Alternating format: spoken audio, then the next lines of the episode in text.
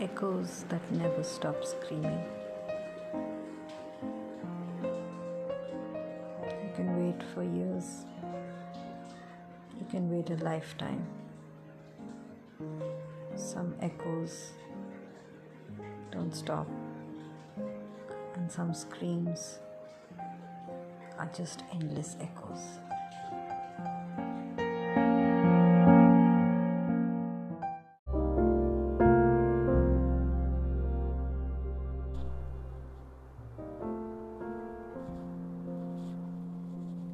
Walked around the house today, saw everything anew.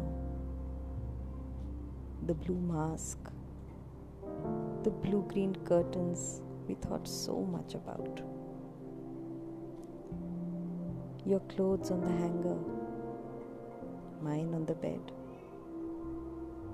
Your perfumes on the shelf, our photographs in red and gold set in time, getting old. The couch, the basket dustbins we crossed town to get, the cane furniture we so lovingly haggled for, ours on the bike. There was no car, you remember? We didn't mind the sun. We were in love that explained everything, didn't it? This very house we both spent hours to set. The covers where once we lay like lovers.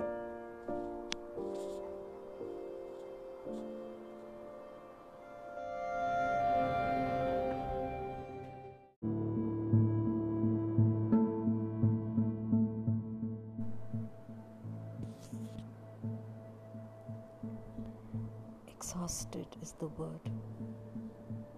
Tired is the feeling. Stretched around my eyes like lines of coal. Just red instead of black. Can't seem to get anything right. Even with the world at my feet, I only seem to kick. There's no light anywhere just a tired, exhausted Vic.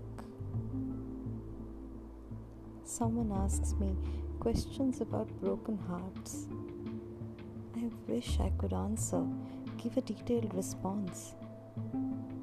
With my own pieces strewn around, I'm just an exhausted cigarette butt, sucked dry, no dying embers just lying tired on the dusty ground.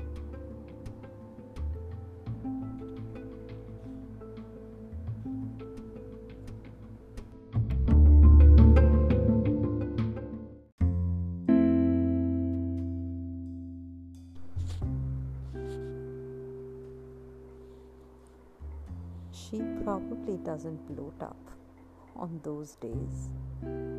But then she's so thin Slim, some would say. Maybe it doesn't show, or maybe those are the only days. Her breasts, like pimples, really fill the cup. Maybe she doesn't have mood swings.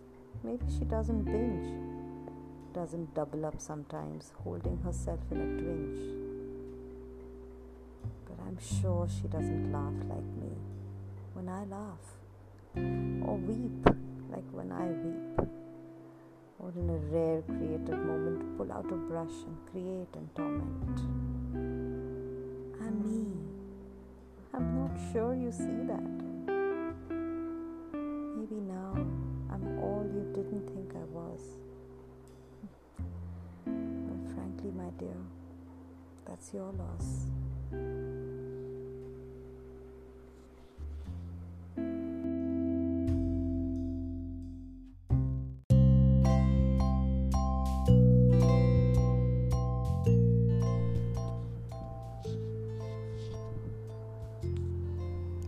Rich tones of your voice, each word like a shining crystal.